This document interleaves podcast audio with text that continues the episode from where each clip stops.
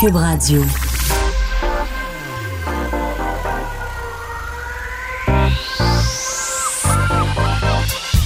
Même l'été, le midi, faut rester informé. Vincent Dessureault. Un été pas comme les autres. QUB Radio.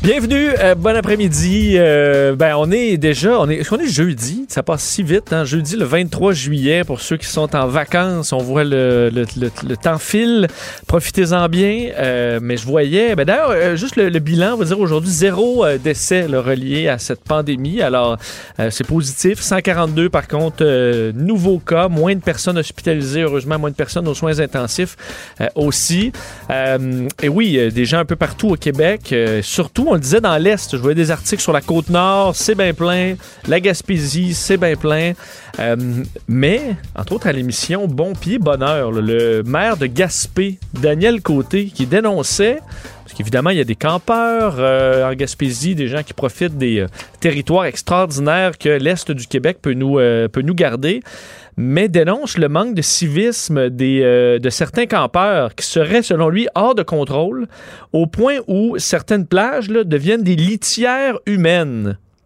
Des litières humaines. À quel point il y a des colons, hein? On découvre ça avec la pandémie, là on le redécouvre avec les vacances de la construction.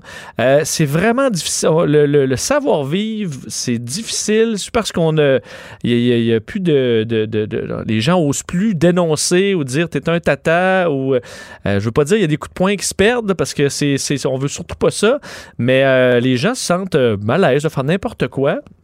Il me semble qu'on avait arrêté ça, là, de lancer nos canettes par les fenêtres, puis les seuls impropres, là, c'est les fumeurs, là, qui, eux, jettent leur botche partout, puis ça, il n'y a pas de problème, là, la botche, la cigare, faut que je rentre, jette ça, même s'il y a un cendrier à deux pieds.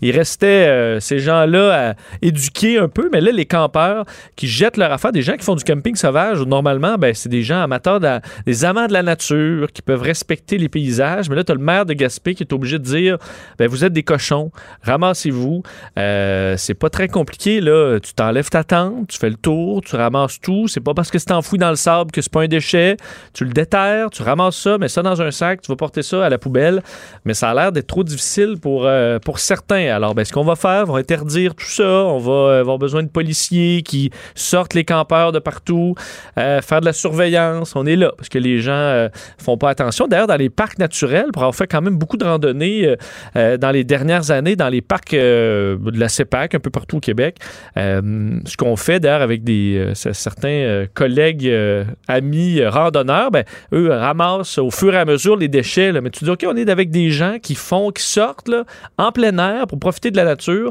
Les gens qui sont supposés être conscientisés, ils arrivent au sommet, puis là, tu vois des papiers de tout, puis toutes sortes de cochonneries, des Kleenex.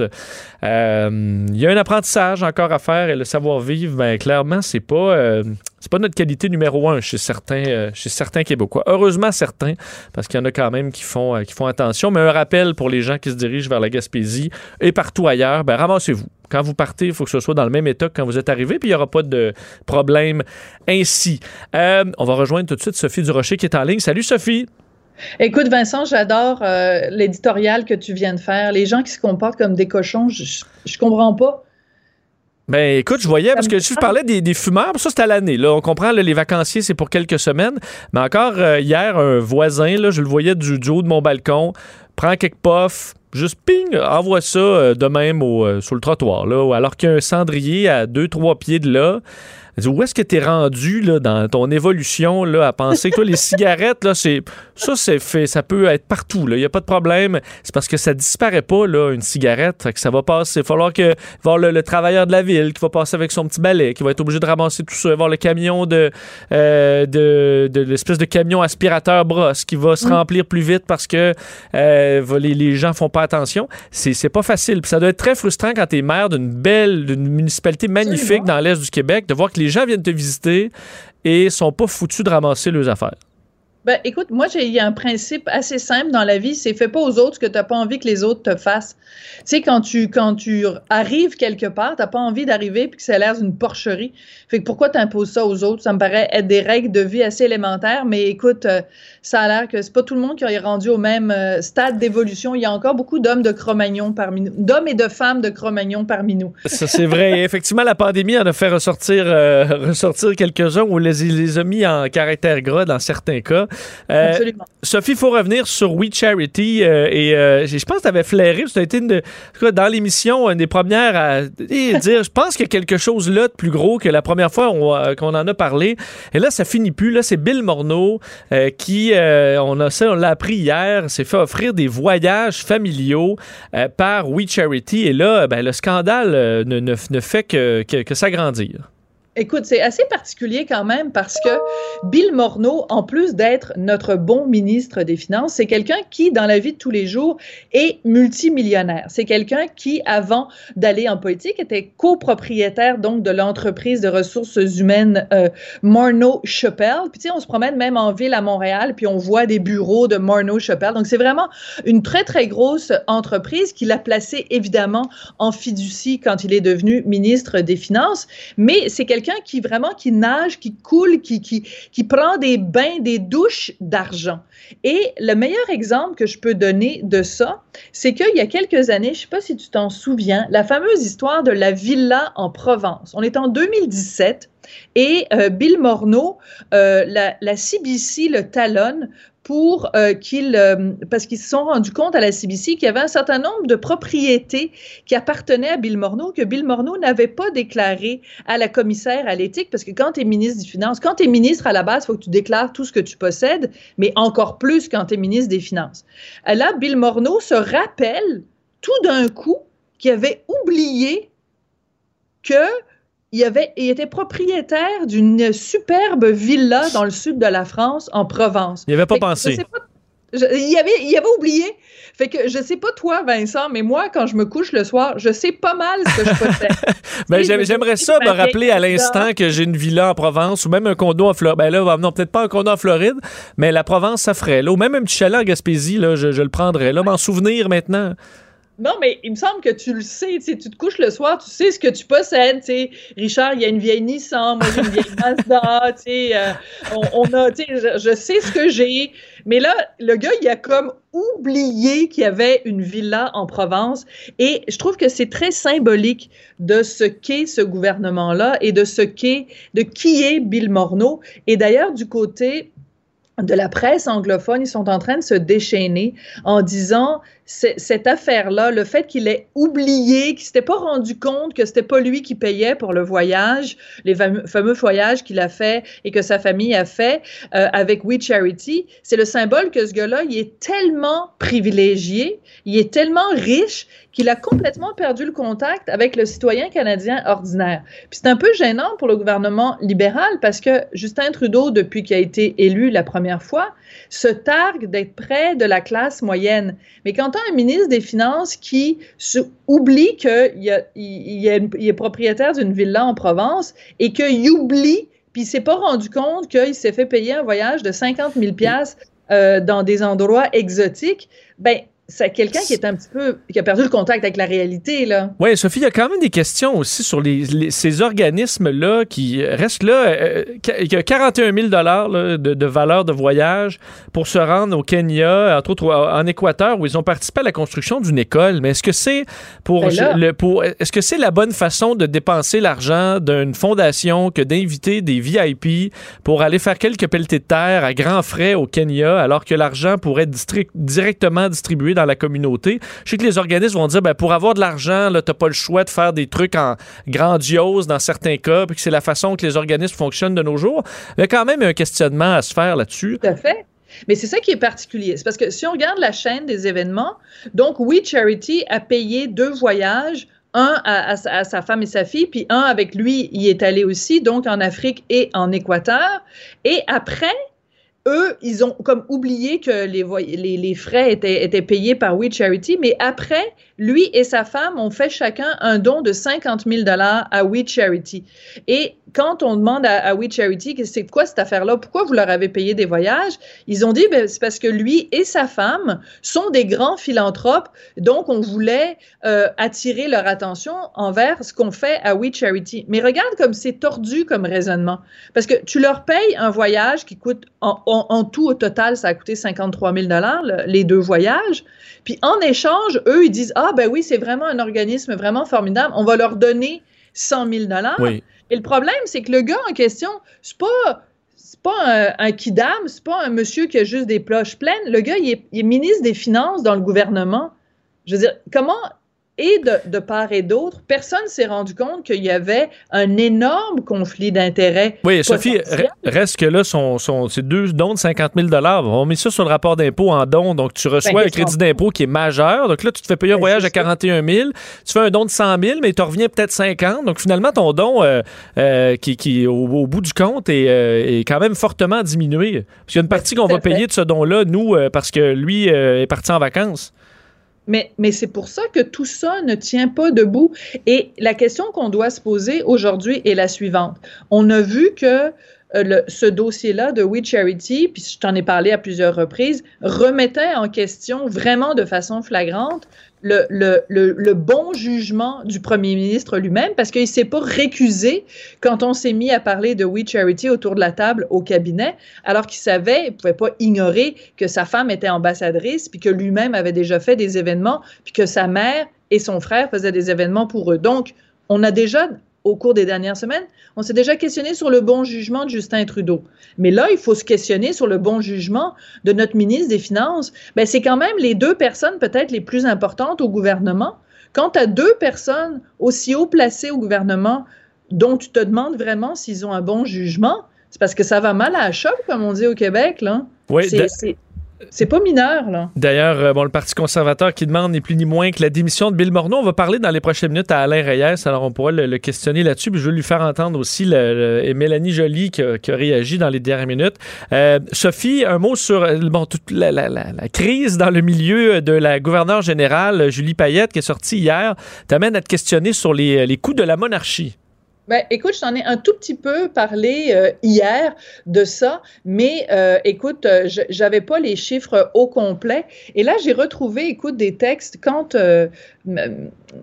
Julie Payette a été nommée gouverneure générale. On a fait un bilan de combien ça coûtait. Écoute, les chiffres sont absolument faramineux et en plus, ils augmentent d'année en année. Alors, les chiffres qui étaient divulgués en 2017, puis c'est basé évidemment sur des chiffres officiels, là, ça prend pas un journaliste d'enquête pour trouver ça, c'est des chiffres qui sont disponibles. On faisait état d'un budget annuel de 53 millions de $.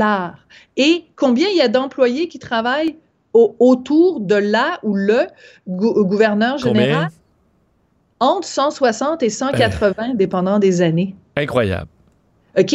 Fait que, tu sais, quand je te parlais hier de son attitude régalienne, là, tu sais, qu'elle oubliait qu'elle était simplement la représentante de la reine, mais qu'elle se prenait pour la reine, tu sais, imagine-toi, tu es à la tête d'un organisme, ou en tout cas, tu occupes des fonctions qui appellent un budget de 53 millions de $. Tu n'es pas un élu, là. Tu n'es pas un élu, tu es nommé. Et qu'en plus, tu as un salaire de 300 000 $ par année à vie, et qu'en plus, tu as entre 160 et 180 personnes qui se lèvent le matin et qui n'ont que pour tâche de travailler pour toi, et peut-être que ça te monte à la tête. Dépendant, si t'es quelqu'un qui a les deux pieds sur terre, non, puis tu fais ta job comme il faut. Mais Sophie, reste qu'un budget, j'imagine, là, je comprends que c'est compliqué là, d'éliminer cette position-là, c'est difficile, mais...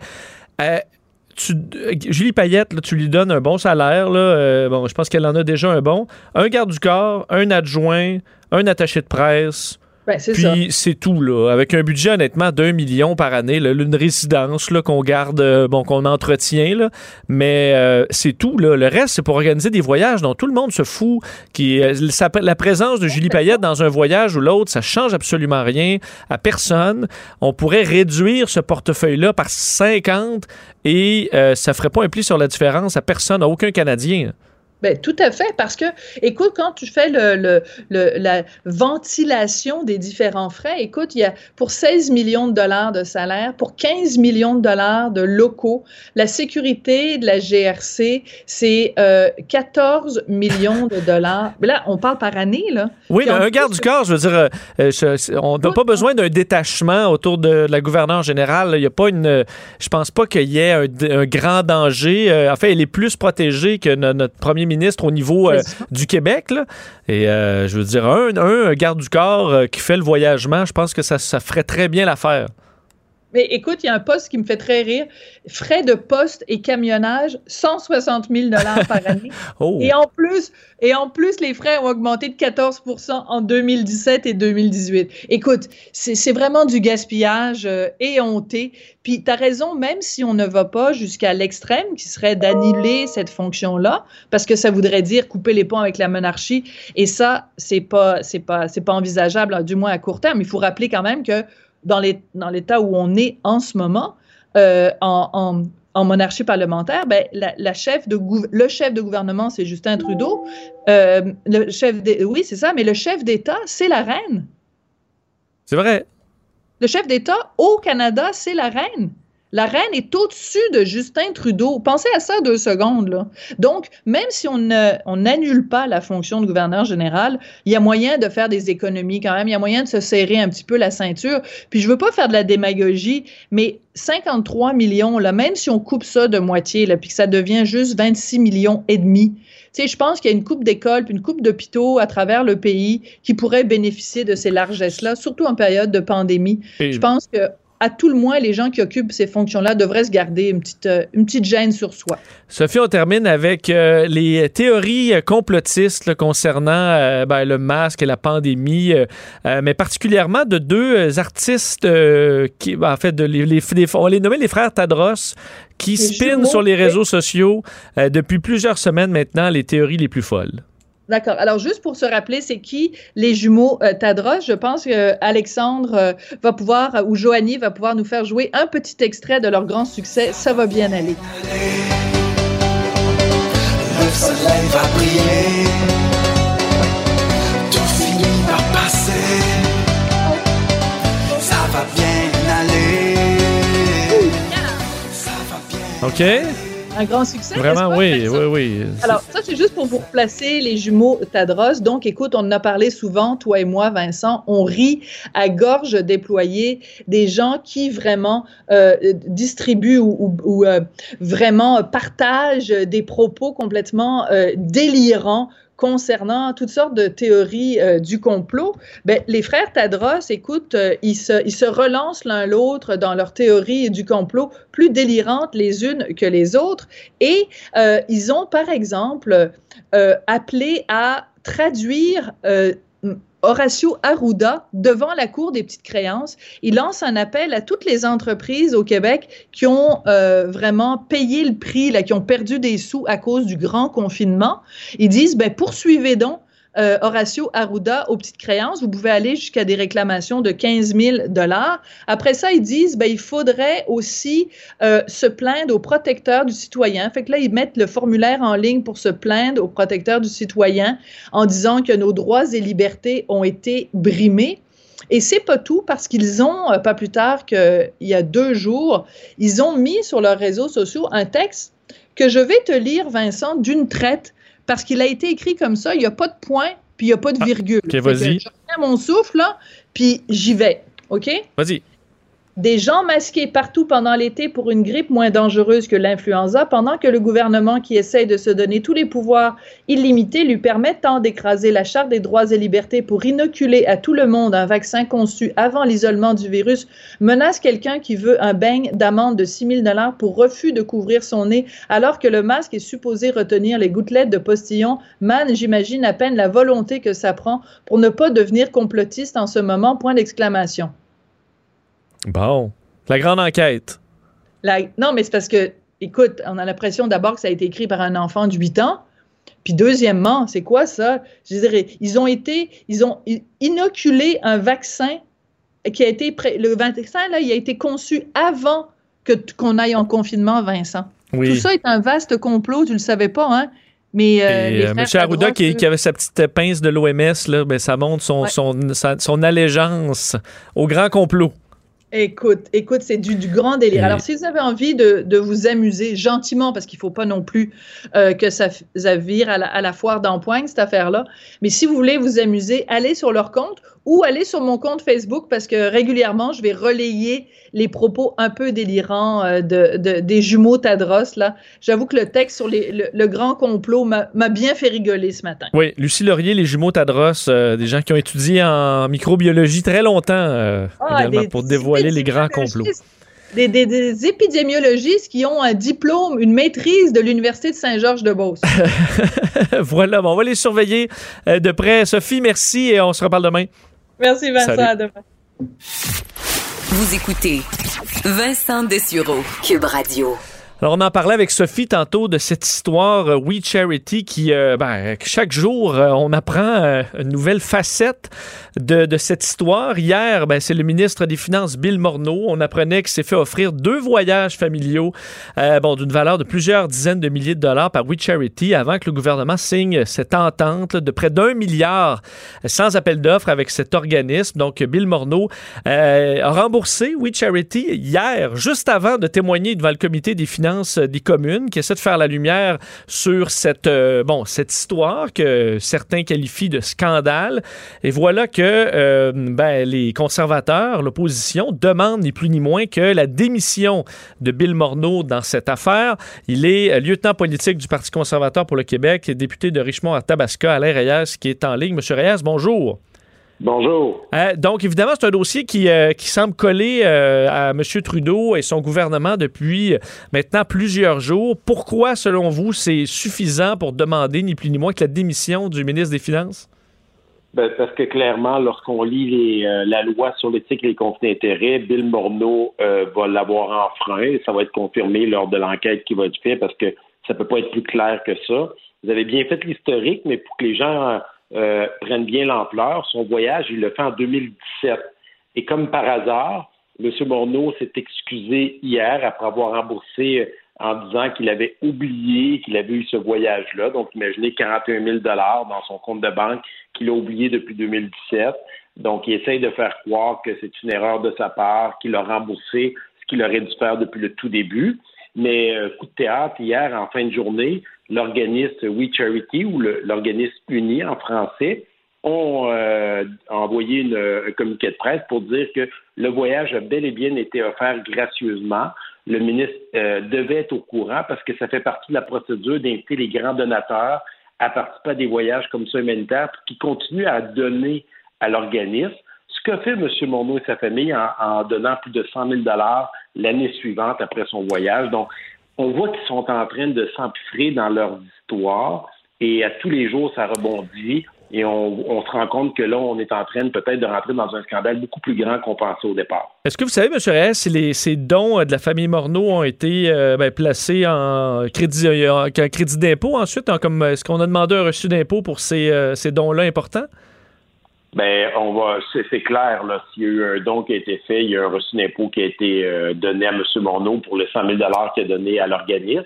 Mais on pourrait se poser la question maintenant, est-ce que le 41 000 $ de ce voyage-là qu'il avait eu, est-ce qu'il l'avait déclaré dans les 3 dernières années comme un avantage imposable?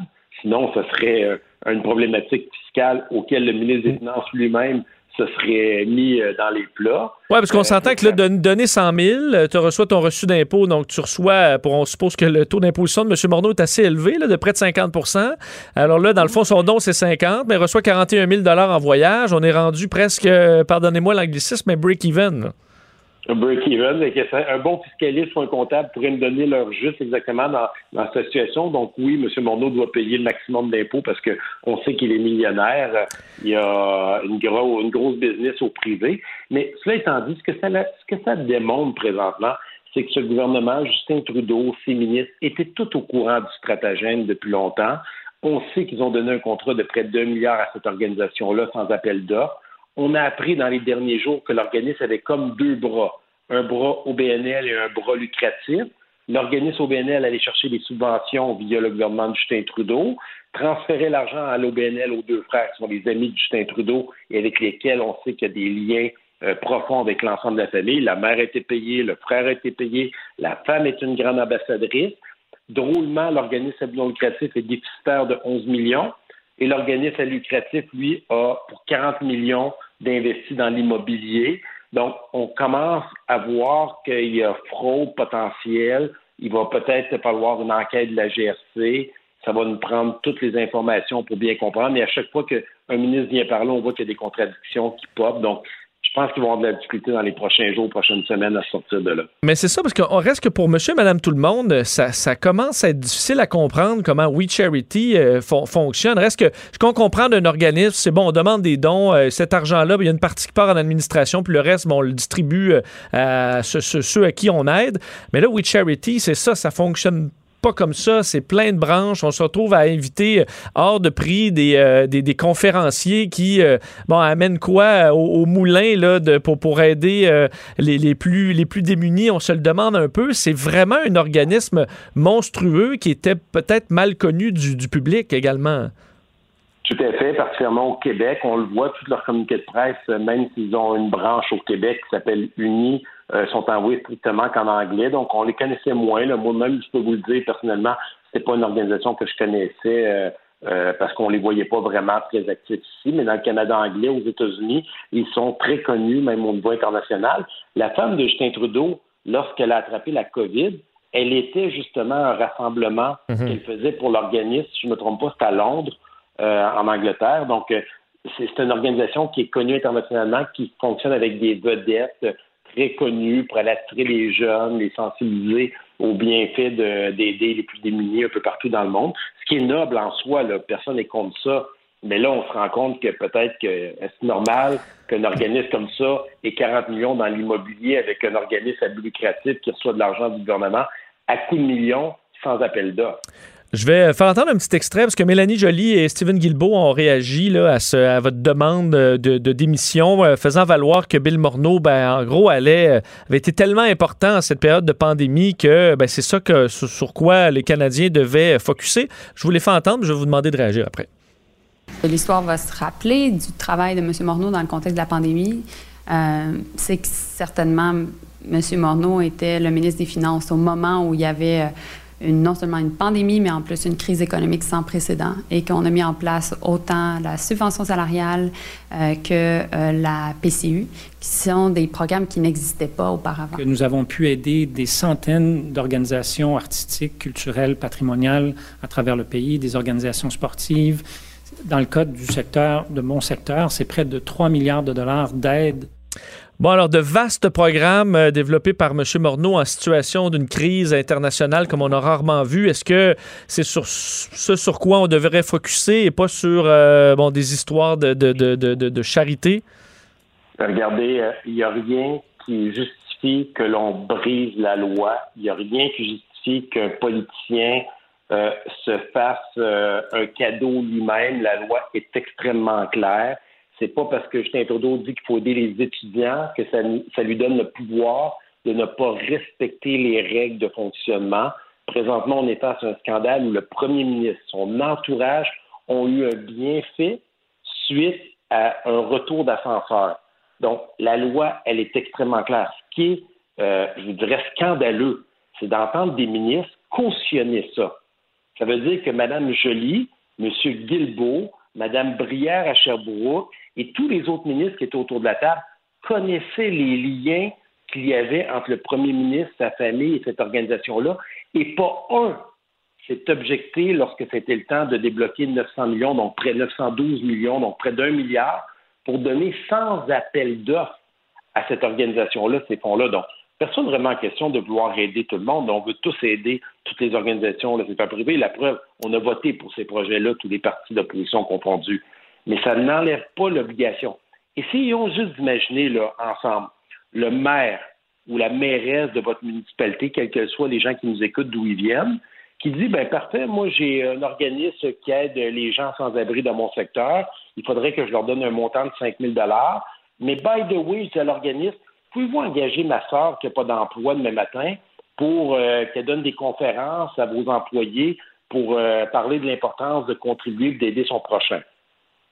Est-ce qu'on peut imaginer une seconde que cet élu-là, provincial, municipal ou fédéral, pourrait rester dans ses fonctions s'il n'était pas le premier ministre Justin Trudeau aujourd'hui? Parlant de Justin Trudeau, il va comparaître lui-même avec sa chef de cabinet. On ne sait pas exactement le moment, à moins que ce soit sorti dans les dernières minutes, là, mais vous attendez à quoi de son témoignage? Ben, honnêtement, moi, je m'attends à un premier ministre qui va faire comme il fait depuis le début. C'est le même pattern, la même réplique. Il va aller s'excuser. Des fois, on dit en riant, il va sûrement laisser échapper une larme au travers de tout ça. Il va nous dire, il va répéter la même vieille cassette creuse qu'il est là pour aider les Canadiens, Canadiennes. Son objectif, c'était d'aider les jeunes.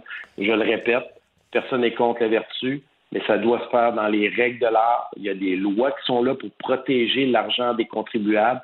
Les politiciens, à la base, leur responsabilité, c'est de gérer l'argent que les gens ont gagné, qui ont été donnés par les taxes et les impôts pour les différents services qui sont donnés. Tout est basé sur le lien de confiance. Donc, quand on voit ça, qu'on est face à un premier ministre qui a été reconnu coupable à 2 reprises déjà, et bientôt à une 3e reprise d'avoir enfreint la loi sur l'éthique et les conflits d'intérêts. M. Morneau, c'est la 2e fois qu'il va avoir enfreint la loi sur l'éthique et les conflits d'intérêts.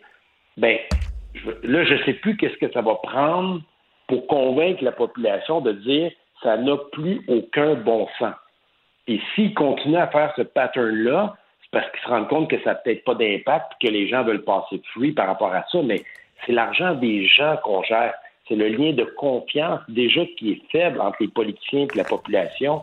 Fait que moi, ça me met hors de moi quand je vois leurs confrères, consoeurs autour de la table du cabinet qui essaye de défendre l'indéfendable.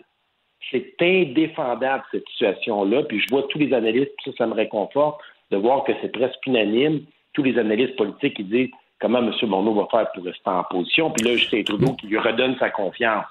Ça veut dire qu'il cautionne ce qu'il a fait. Dernière question, M. Rayes, vous avez vu cette histoire cette semaine sur Julie Payette, la gouverneure générale qui aurait entretenu un milieu très toxique avec ses collègues de travail. C'est un budget, vous parliez d'argent et qu'on est dans le déficit, c'est un budget énorme là, pour Rideau Hall. Est-ce que c'est le temps de couper les vivres à la gouverneure générale? Bien, une chose est sûre, ce qui est rapporté par les différents médias, c'est inacceptable. Si ça a vraiment eu lieu, il devra avoir une enquête. C'est une autre patate chaude pour le premier ministre Justin Trudeau parce qu'il s'est pété les bretelles lorsqu'il l'a nommé. Mais là, aujourd'hui, il ne veut pas prendre ses responsabilités puis s'assurer qu'on ait toute l'information. Donc, ce qui a été rapporté, ce climat de travail, cette intimidation, cette façon de faire, si ça se confirme, ça serait inacceptable, ça ne serait pas accepté dans aucune organisation publique ou privée. Donc, le premier ministre va devoir faire son travail. Il ne peut pas se défiler comme il fait encore une fois dans ce dossier-là. Et si c'était le cas, honnêtement, les informations, on parle de plus d'une dizaine d'employés. C'est assez troublant là, comme situation. Surtout que c'est une position qui est assez prestigieuse. On ne parle pas de n'importe quel poste au gouvernement. Mais dépenser encore autant pour ce poste-là qui date pour plusieurs Canadiens d'une autre époque, est-ce que ça vaut encore la peine? Bon, je suis pas honnêtement, je veux pas trop m'avancer là-dessus pour la simple et unique raison que je suis pas un expert au niveau de la Constitution, là, comment c'est ramifié tout ça par rapport à la reine, au premier ministre, ainsi de suite. Mais c'est clair que la personne qui est nommée sur recommandation du premier ministre est automatiquement acquiescée par la reine d'Angleterre. Donc, honnêtement, là, premièrement, il faudrait qu'on fasse la lumière sur cette situation-là. Puis une fois qu'on a accès à toute cette information, il y a des décisions qui vont devoir être prises par tous les partis politiques. Mais là, à la base, il faut que Justin Trudeau mette ses culottes et s'assure que le climat de travail soit conforme à ce que l'on s'attend d'une organisation de ce niveau-là. Bon, on va suivre ça de près. Alain Rayes, merci beaucoup. Ça fait plaisir, puis bonne journée à tout le monde. Merci Alain Rayes, lieutenant politique du Parti conservateur pour le Québec et député de Richmond-Arthabaska. Alors, on attend les détails sur cette comparution de Justin Trudeau pour s'expliquer sur le dossier We Charity. Mais effectivement, il risque d'être des excuses, puis un peu de larmoiement pour M. Trudeau. On le connaît quand même là-dessus quand il a à se défendre. On verra, on sera peut-être surpris. À suivre, on va. QUB Radio. Yes. Vincent Dessureault. Pour nous rejoindre en studio, 187 QUB Radio. 1-877-827-2346. Le commentaire de Loïc Tassé, un politologue pas comme les autres. Bonjour Loïc. Bonjour. Tu avais mis en lumière le dossier de Portland plus tôt cette semaine et la situation s'est encore dégradée dans les dernières heures. Beaucoup, parce que figure-toi qu'hier soir, le maire de Portland était en train de parler aux manifestants d'une manière très simple. C'était de Wheeler et il s'est fait gazer avec des gaz lacrymogènes par des agents fédéraux. C'est pas la police de Portland qui fait ça, c'est les agents qui sont envoyés par Donald Trump qui ont fait ça. Il y a justement un conflit entre les deux, là. Donc il est gazé par les policiers que lui-même ne veut pas voir là.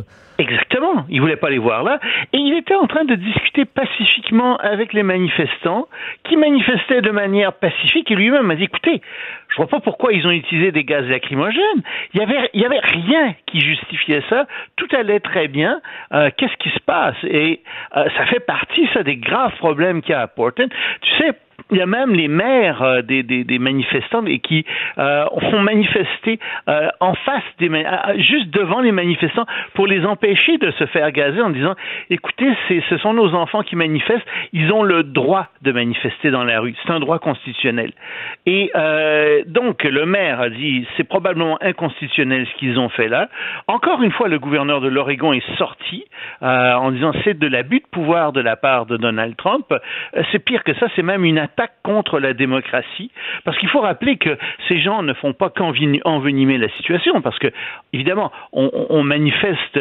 depuis presque 50 jours en raison de la mort de George Floyd, mais ça se calmait, ces manifestations-là. Il y en avait de moins en moins. Et en envoyant la police fédérale, qui a agi très violemment contre les manifestants, bien évidemment qu'on jette de l'huile sur le feu. Et ça enrage les manifestants qui sortent 3 fois plus dans la rue. Et on se demande vraiment quel est l'objectif de Donald Trump là-dedans. Donald Trump qui accuse en fait les démocrates d'être faibles, de ne pas lutter contre le crime, et donc et même de vouloir dissoudre les forces de police, ce qui est complètement faux.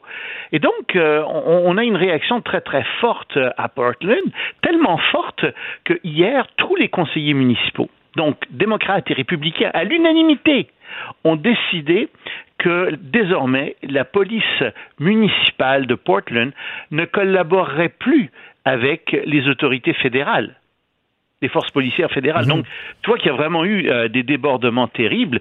Et donc, Donald Trump, encore une fois, essaie véritablement de faire dévier le débat de ce qui se passe avec la COVID-19, avec les problèmes économiques, et il essaie de faire croire que s'il y a des problèmes de violence dans certaines villes, ben c'est à cause des démocrates qui sont pas assez forts, qui en fait sont pas assez fermes avec les forces de police. Évidemment, il va pas parler du nombre extrêmement élevé d'armes qui est en circulation aux États-Unis, non, ni de la pauvreté, ni du racisme, ni de l'inégalité sociale grandissante, ni des problèmes d'éducation, etc. Ça, non, ça il n'en parlera jamais. Mais c'est la faute des démocrates. Et donc, il veut envoyer en plus on l'a dit déjà, des forces fédérales. Il l'a réitéré hier dans plusieurs autres villes, Chicago, Los Angeles, etc. En d'autres termes, il est en train d'inciter plein de populations à la violence. Lorsqu'on regarde les publications du président, c'est inquiétant sur plein de facettes, mais parmi les publications les plus inquiétantes, c'est lorsqu'il commence déjà à, on dirait, placer le terrain, à affirmer que les prochaines élections sont rigged, là, sont arrangées, sont truquées. Il parle entre autres du vote par la poste. Donc, on sent qu'il est déjà en train de préparer le terrain pour utiliser cette carte-là. Ça inquiète beaucoup d'Américains, ça inquiète les démocrates eux-mêmes. Oui, c'est la plus grande crainte de Biden et de l'équipe de Biden qui pense que le président des États-Unis ne va pas reconnaître le résultat des élections si jamais il les perd. Et ici, là, il y a un grave problème. Les élections ne sont pas parfaites dans aucun pays. Il y a toujours des problèmes, il y a des ici et là, ça arrive, mais tout le monde se prête aux règles du jeu, aux mêmes règles du jeu, et à la fin, on compte les votes, puis celui qui a gagné, il a gagné. Mais pas pour Donald Trump. Donald Trump laisse entendre effectivement, comme tu le disais, que les élections vont être truquées, et que donc il reconnaîtra pas le résultat. Il est en train de se préparer à faire ça. Ce qui va provoquer une immense crise aux États-Unis si jamais il le fait. Et ça inquiète tellement les démocrates qui sont en train de former à travers tous les États clés, les 19 États clés de la prochaine élection en novembre, des avocats, des dizaines de milliers d'avocats, des dizaines de milliers de personnes qui vont être sur le terrain pour essayer de faire en sorte que les gens puissent avoir accès au bureau de vote, parce qu'on craint qu'il y ait beaucoup d'intimidation et que les gens ne se rendent pas voter, ce qui favoriserait les républicains. On craint aussi que dans certains États qui sont tenus par les républicains, les bulletins de vote ne soient pas envoyés aux gens qu'ils demandent, ne soient pas envoyés par la poste aux gens qu'ils demandent. Et ça aussi, ça va faire partie de ce combat. Mais ce qui est certain, c'est que si jamais Trump perd les élections, et que donc il décide de porter ça en cours et puis de faire traîner tout ça pour rester président le plus longtemps possible, ben, tu peux être sûr que tu vas avoir de la désobéissance civile aux États-Unis, et il n'est pas certain que l'armée obéisse à Donald Trump non plus. Mais c'est ça, mais est-ce qu'on peut éviter tout ça dans la mesure où républicains et démocrates, là, il y a quand même des systèmes qui fonctionnent, est-ce qu'on ne peut pas s'entendre entre les deux partis d'avance sur toutes les règles du début à la fin concernant les élections, puis qu'ensuite, dans la mesure où tu as approuvé le système, c'est difficile de cracher dessus par après? Oui, mais non. Oui, mais non.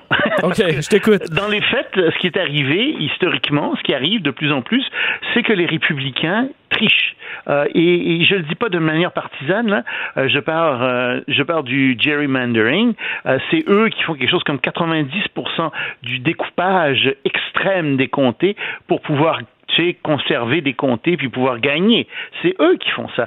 C'est eux qui empêchent aussi des gens d'aller voter en essayant de littéralement d'avoir des règles extrêmement strictes sur l'emploi, en fait, qui favorisent les gens qui sont de la classe moyenne, qui sont assez riches pour aller voter, plutôt que les gens qui sont pauvres. Or, les gens pauvres votent beaucoup pour les démocrates. Et ça se fait depuis longtemps, ça se fait depuis 1980, les années 80, ce genre de petits jeux-là, et même avant. Le problème des républicains, c'est que la composition sociale est en train de changer aux États-Unis. Il y a de plus en plus d'électeurs qui appartiennent à des minorités. Et on parle ici de minorités noires, de minorités hispaniques, de minorités asiatiques. Les gens sont aussi de plus en plus éduqués aux États-Unis. Et donc, tous ces groupes sont des groupes qui ont tendance à voter démocrate, qui ont tendance à ne pas être très conservateurs. Ce sont donc des groupes qui s'opposent aux républicains. Et les républicains, pour garder le pouvoir, ils essaient d'empêcher ces groupes d'accéder au vote. C'est ça qui est en train de se passer aux États-Unis. Mais c'est un mouvement irréversible pour le moment. C'est-à-dire que les tendances démographiques sont très, très lourdes et elles ne favorisent pas du tout le vote pour les républicains. Je veux te poser la question quand même sur l'histoire du test cognitif. Le Trump, on le trouve tous un peu ridicule de se vanter d'avoir passé un test qui semble très de base, où on doit donner la date, où on se situe, qu'est-ce qu'un éléphant? La première question, c'était, il montrait un éléphant. Oui. Puis qu'est-ce que c'est? Si tu répondais c'était un éléphant, t'avais une bonne réponse. Puis là, Trump a dit, oui, mais vous savez, c'est plus compliqué que ça, ce test. Oui. À la fin, les questions sont plus difficiles. Et le journaliste, effectivement, lui a dit, oui, effectivement, je l'ai passé, ce test. Parmi les dernières questions les plus difficiles, vous avez comme question, par exemple, 100 moins 7 égale combien? 93, Monsieur le Président. Est-ce que vous trouvez que c'est très difficile? Mais est-ce qu'il y a une stratégie derrière ça à vraiment pousser Joe Biden à faire le même test et que lui, il le passerait. Il le passerait. Non, c'est un test qui est vraiment très, très, très... Écoute, là, je pense que Joe Biden le passerait, ce test-là. Même s'il y a des moments, comme je t'ai déjà dit, où... Il est mêlé des fois, mais pas à ce point-là. C'est clair. Okay. Mais tu sais, les gens vont... Comme dans n'importe quelle élection, à un moment donné, les gens votent contre. Tu pourrais présenter un poteau de téléphone, puis les gens voteraient pour le poteau de téléphone si l'adversaire est véritablement quelqu'un qui veut le sortir. Et c'est ça qui est en train de se passer aux États-Unis, c'est que les gens qui changent de parti d'une élection à l'autre commence à être profondément écœuré par Trump. C'est un vote pour ou contre Trump, ça s'arrête là. Ça va être un vote contre Trump, c'est ça qui va arriver, peu importe qui se présente contre lui. Loïc, une histoire particulière au consulat chinois, un chercheur fugitif qui s'y cacherait. Oui, et en fait, c'est une chercheuse, c'est Mme Joanne Tang, qui, semble-t-il, avait été interrogée. C'est une chercheuse en biologie à l'Université de Californie. Elle a été interrogée par les services de renseignement américains Et en fait, elle a caché qu'elle a travaillé pour l'armée l'armée chinoise. Et on a retrouvé dans des documents des photos d'elle, etc., des documents qui étaient très compromettants, qui montraient que, oui, elle avait travaillé pour l'armée chinoise. Alors, ça s'est passé, cette interview, le 20 juin 2020. Et donc, Madame Tang a senti la soupe chaude et elle a décidé, figure-toi, d'aller se réfugier au consulat de Chine à San Francisco. Et elle s'y trouve depuis, et les autorités disent, mais écoutez, là, les autorités américaines disent, mais vous êtes en train de garder un fugitif entre vos murs. C'est cette personne-là, on veut l'avoir. C'est quelqu'un, pense-t-on, qui a harcelé et qui a tenté de faire travailler des chercheurs d'origine chinoise, des chercheurs aux États-Unis, j'entends, pour le gouvernement chinois. C'est ça qu'elle faisait, semble-t-il, Madame Tang. Mais remarque bien que tout ça fait partie de la vaste campagne que les États-Unis ont entreprise pour discréditer la Chine. Je dis pas que les Chinois faisaient pas ça, là. Je pense que oui, ils le faisaient. Mais regarde bien la grande campagne qu'il y a au niveau international en ce moment pour discréditer la Chine. C'est quelque chose d'assez remarquable. Il nous reste après une minute, Loïc. Tu as une destination pour nous qui offre un dédommagement si on attrape la COVID? Oui. Si tu ne sais pas où passer tes vacances, si les gens ne savent pas, ils peuvent aller en Ouzbékistan. Alors, en Ouzbékistan, le régime là-bas, c'est un régime un peu autoritaire, même très autoritaire, mais est tellement sûr, n'est-ce pas, de ses précautions sanitaires contre la COVID-19, qu'il offre $3,000 US à toute personne qui attraperait, étrangère, qui attraperait le COVID-19 en visitant l'Ouzbékistan. Alors, ils sont donc très, très fiers de leur coup. Évidemment, ça s'adresse en ce moment aux gens qui proviennent de Chine, du Japon, d'Israël, de Corée du Sud. Si tu viens d'Europe ou du Canada, tu vas être placé pendant 14 jours en quarantaine, mais bon, pour les autres, ça pose pas de problème. Le seul problème, c'est que quand on regarde les chiffres réels de la COVID-19 en Ouzbékistan, ce que j'ai été voir ce matin, ben on s'aperçoit que ça va pas bien. En fait, ils sont en pleine progression, ces chiffres. C'est 500 nouveaux cas par jour en ce moment, sur une population de 30 millions d'habitants, mais tout de même, et ça augmente. La courbe est vraiment pas belle. Je te dirais, c'est payé bien cher, $3,000 si vous attrapez la COVID-19, parce que il semble que l'épidémie est en train véritablement de gagner de la vitesse en Ouzbékistan. Donc, moi, je ne céderai pas à cette promesse. On ira une autre fois, Loïc. Oui. Merci beaucoup, Loïc. On se reparle demain. Salut, à demain. Salut. Vous écoutez Vincent Dessureault, QUB Radio. Ça fait tellement du bien de parler de sport et de parler de hockey. Ça s'en vient, évidemment, les séries. Dans quelques jours à peine, là, on débutera les matchs préparatoires. Mais il y avait une autre nouvelle d'importance qui touche la Ligue nationale aujourd'hui. La nouvelle équipe de la LNH, la 32e, à Seattle. Oui, on aimerait bien sûr que ce soit le Québec, là, mais ce n'est pas demain la veille. Alors, ce sera Seattle cette fois. Les Krakens de Seattle, qui ont dévoilé leur nom et leur logo aujourd'hui. On en parle avec le journaliste à TVA Sports que vous connaissez bien, Renaud Lavoie. Bonjour, Renaud. Bonjour, merci de m'avoir avec vous aujourd'hui. Ben, ça fait plaisir parce que c'est quand même rarissime, là, une nouvelle équipe dans la grande Ligue nationale. Oui.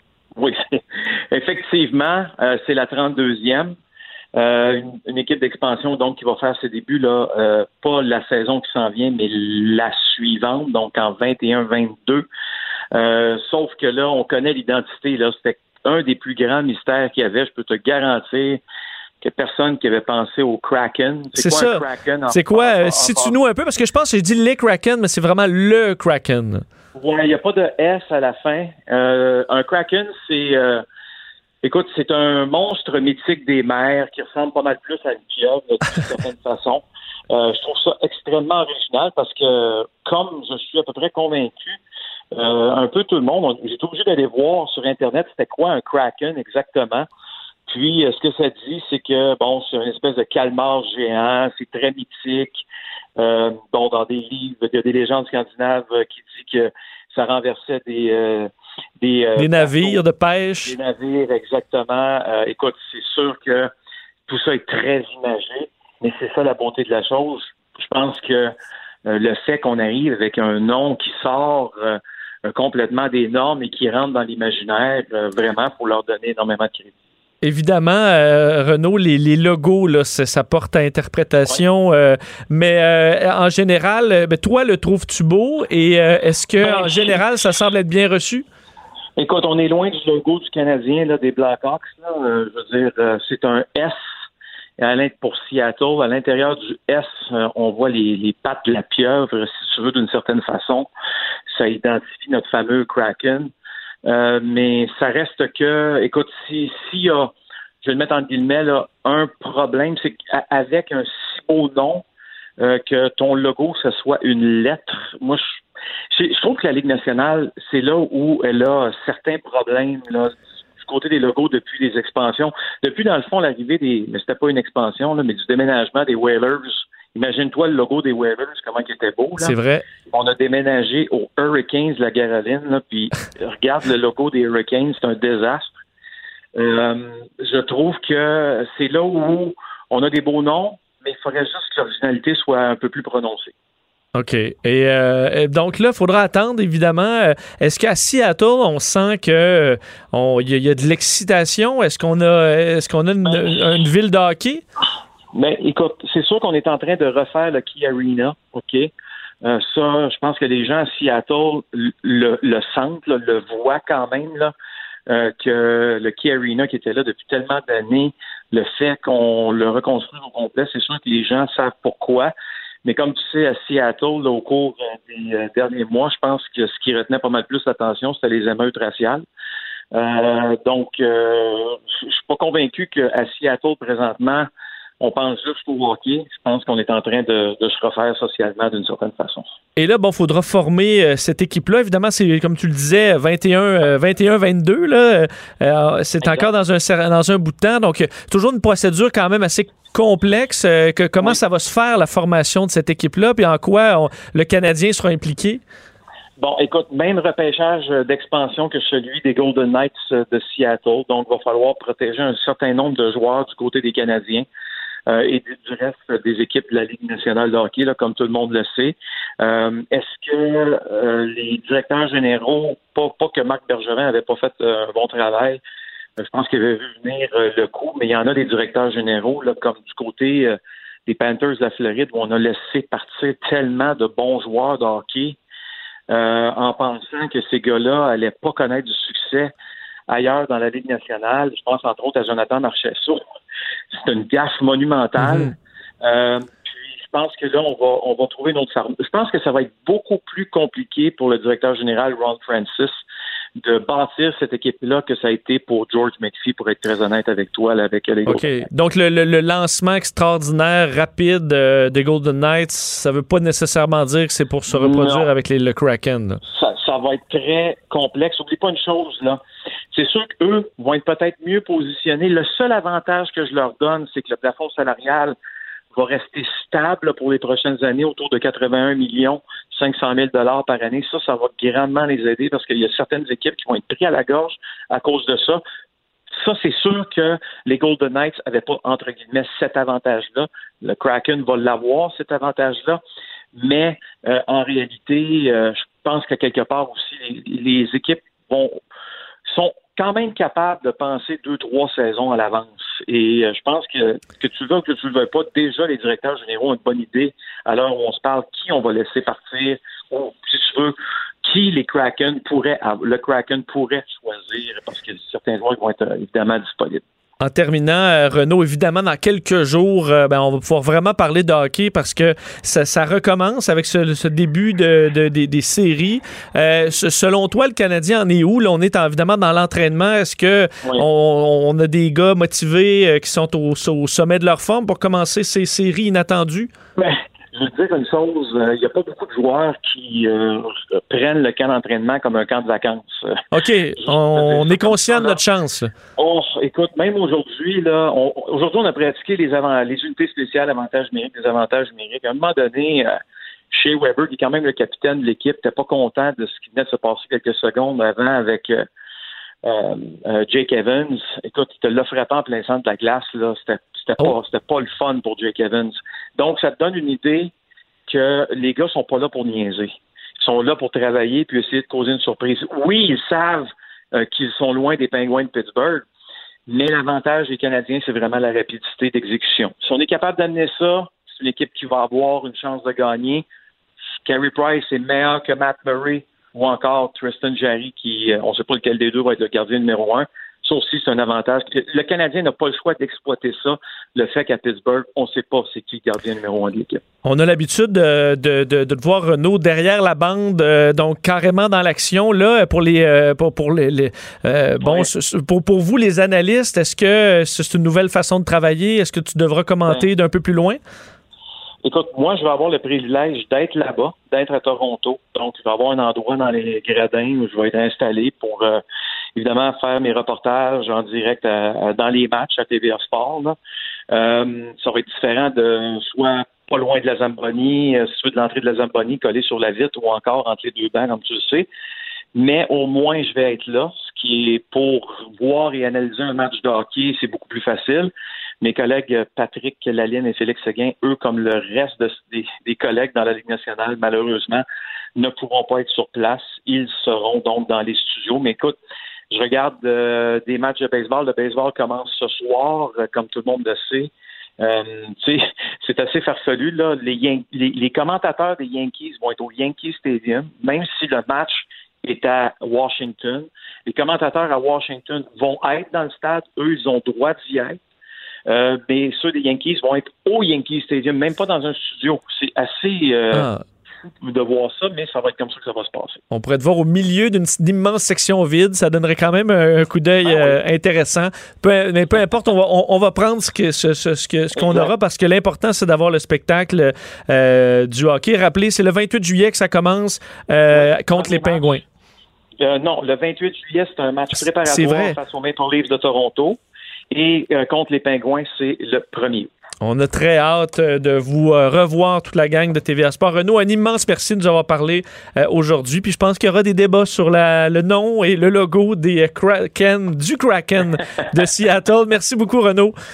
Salut, bonne fin de journée. Salut, Renaud Lavoie, journaliste à TVA Sports. Le Kraken de Seattle. Je vous invite, si vous n'avez pas vu le logo, effectivement, une espèce de S en forme de tentacule. Là, ça peut vous sonner un peu bizarre, c'est pas évident, une tentacule, mais quand même, c'est inspiré. Alors, le Kraken, je sais pas si vous aviez déjà entendu ça, le Kraken, parce que ça a lancé tout un débat à l'intérieur, ici, là, à QUB Radio. Notre cherchiste Alexandre qui trouvait que très surpris, Joanie aussi, la mise en onde, très surpris que plusieurs personnes ne savaient pas ce qu'était le Kraken, mais je savais pas, là, je suis vraiment désolé, c'est mon angle mort, les légendes scandinaves, faut croire dans mes connaissances générales, mais on en apprendra un peu plus sur ce monstre marin qui seront engloutir la Coupe Stanley en 2021-2022, on verra, du moins Renaud prévoit pas un succès nécessairement aussi évident que les Golden Knights l'ont eu avec une équipe aussi forte qui s'est rendue en finale de la Coupe Stanley après la première année.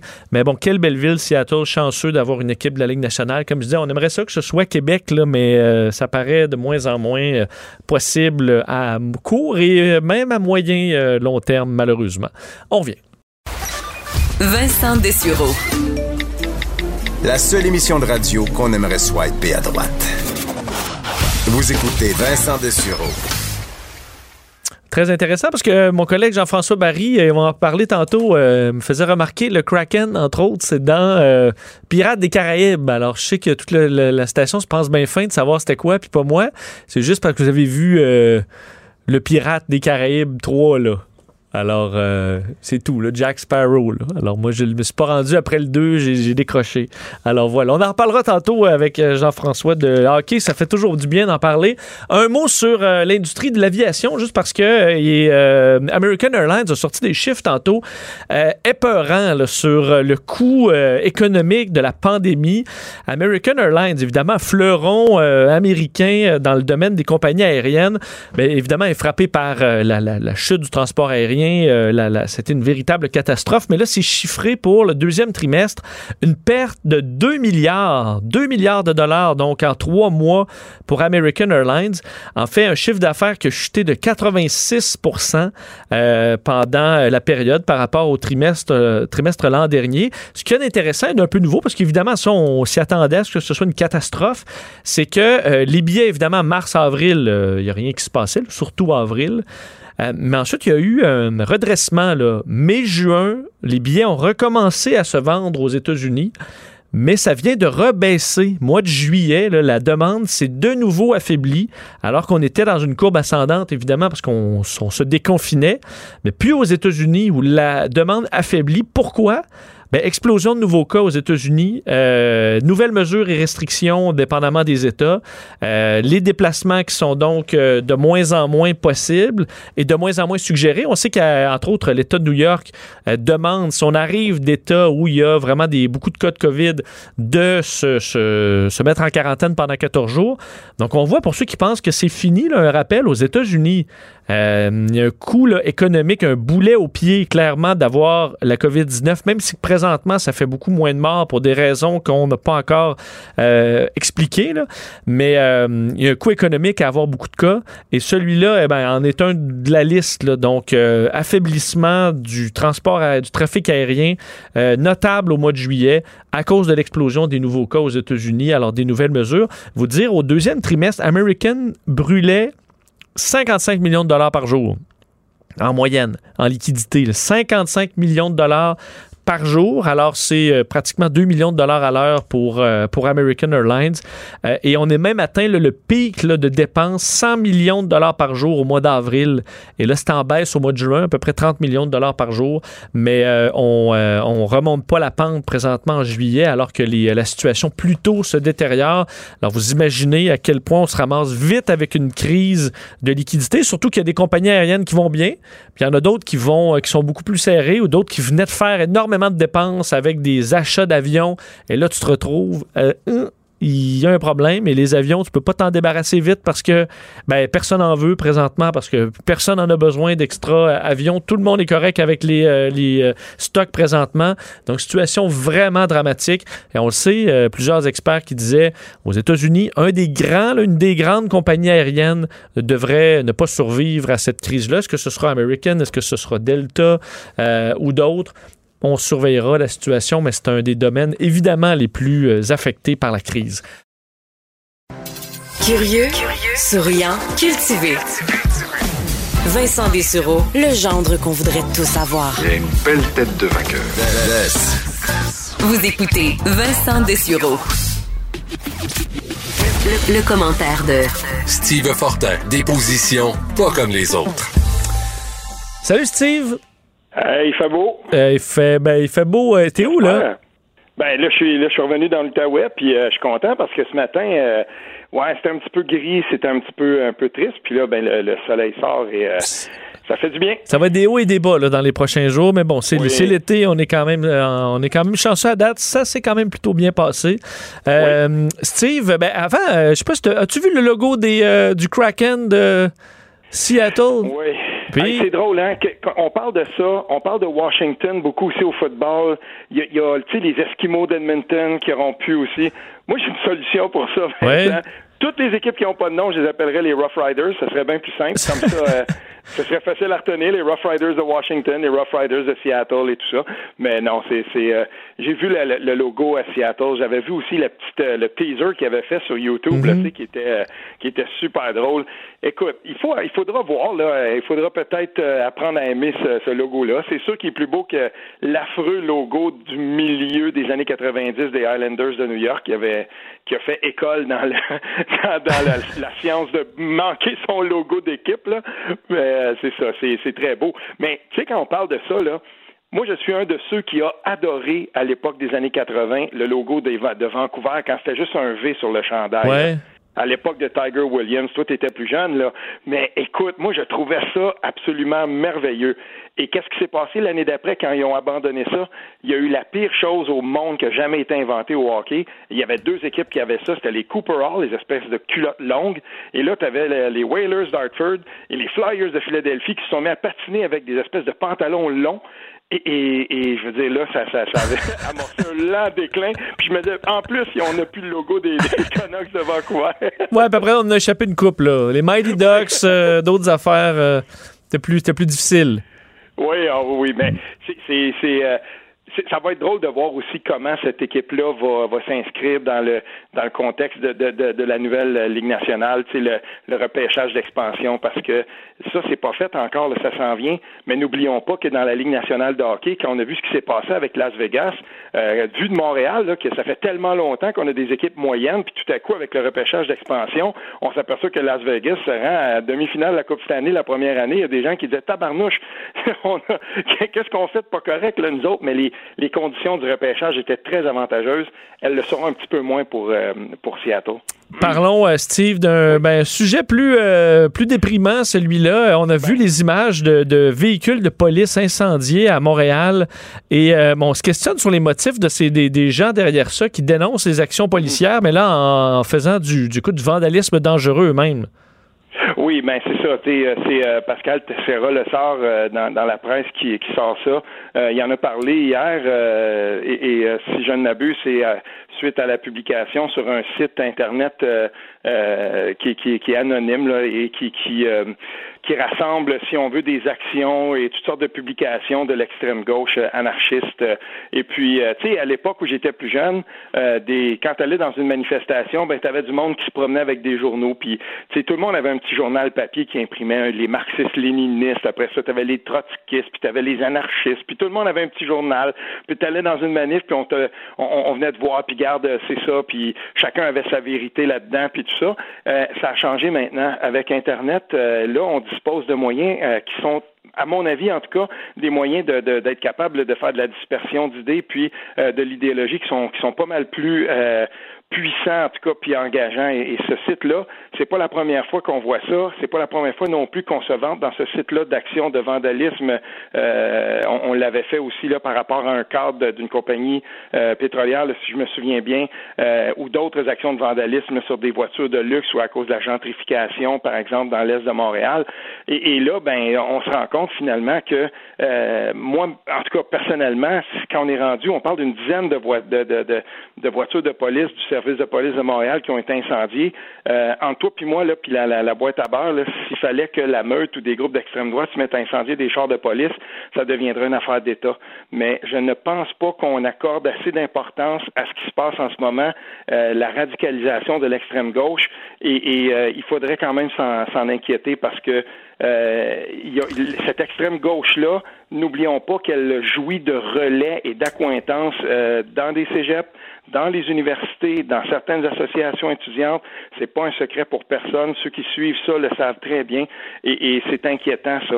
Et à un moment donné, il faudra qu'on accorde autant d'importance à cette radicalisation-là et à ces extrémistes-là qu'on le fait pour l'extrême droite, parce que si un jour l'extrême droite commence à brûler des chars, à faire des coups de vandalisme et tout ça, il faut le traiter. Puis souvenons-nous, quand il y a un journaliste, Simon Coutu, chez Vice, qui avait été intimidé, tout ça, il y a eu son procès là, il y a récemment, on a couvert ça, tous les grands médias en parlaient. Mais c'est parce que c'est important. Mais c'est important aussi quand c'est l'extrême gauche. Mais est-ce que ça ne monte pas mais il y en a qui veulent jouer aux grands révolutionnaires, là, mais je veux dire, les endroits où on a une cause assez importante pour brûler les véhicules de police, là, dans des pays où la police est corrompue, meurtrière. Je veux dire, à Montréal, là, il peut y avoir plein de points où s'améliorer, puis il y a eu un rapport dur sur, effectivement, des choses à corriger. Je pense que on est en train de faire ces changements-là, mais on n'est pas rendu à brûler les voitures de police là, en disant que les policiers à Montréal, c'est des meurtriers. Ben exactement. Tu sais, je veux dire, là, quand on parle là, j'ai dans le texte que j'ai publié ce matin là-dessus, justement, là, tu sais, je pointe vers ce site-là, on peut aller consulter ça. Puis quand on regarde, là, par exemple, on parle de séries d'assassinats policiers, puis tout ça. Attends un peu, là. Dans les 17 années entre 2000 puis 2017, là, je pense que c'est là, j'ai pas la statistique devant moi, là.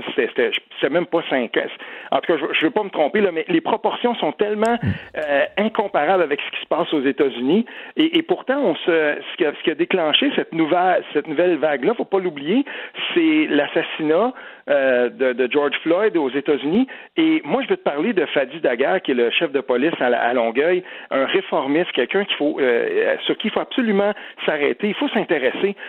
Lui, il disait en entrevue, et je le cite aussi dans un journal local de la Rive-Sud, il disait, moi, là, en presque 30 ans de service policier, il dit, la technique qu'on avait vue, là, du genou sur le cou, puis qui a étouffé littéralement George Floyd, là, lui, il n'avait jamais vu ça. Mais c'est parce que la situation...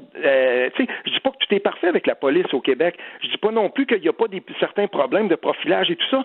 C'est sûr qu'il y en a. Donc, d'une certaine façon, cette extrême gauche-là pointe vers quelque chose sur quoi il faut absolument s'arrêter. J'ai pas de problème avec ça. Mais qu'on vienne pas essayer de plaquer la situation des États-Unis chez nous au Québec puis dire, voilà, ça justifie qu'on commence à brûler des chars. C'est pas vrai, ça.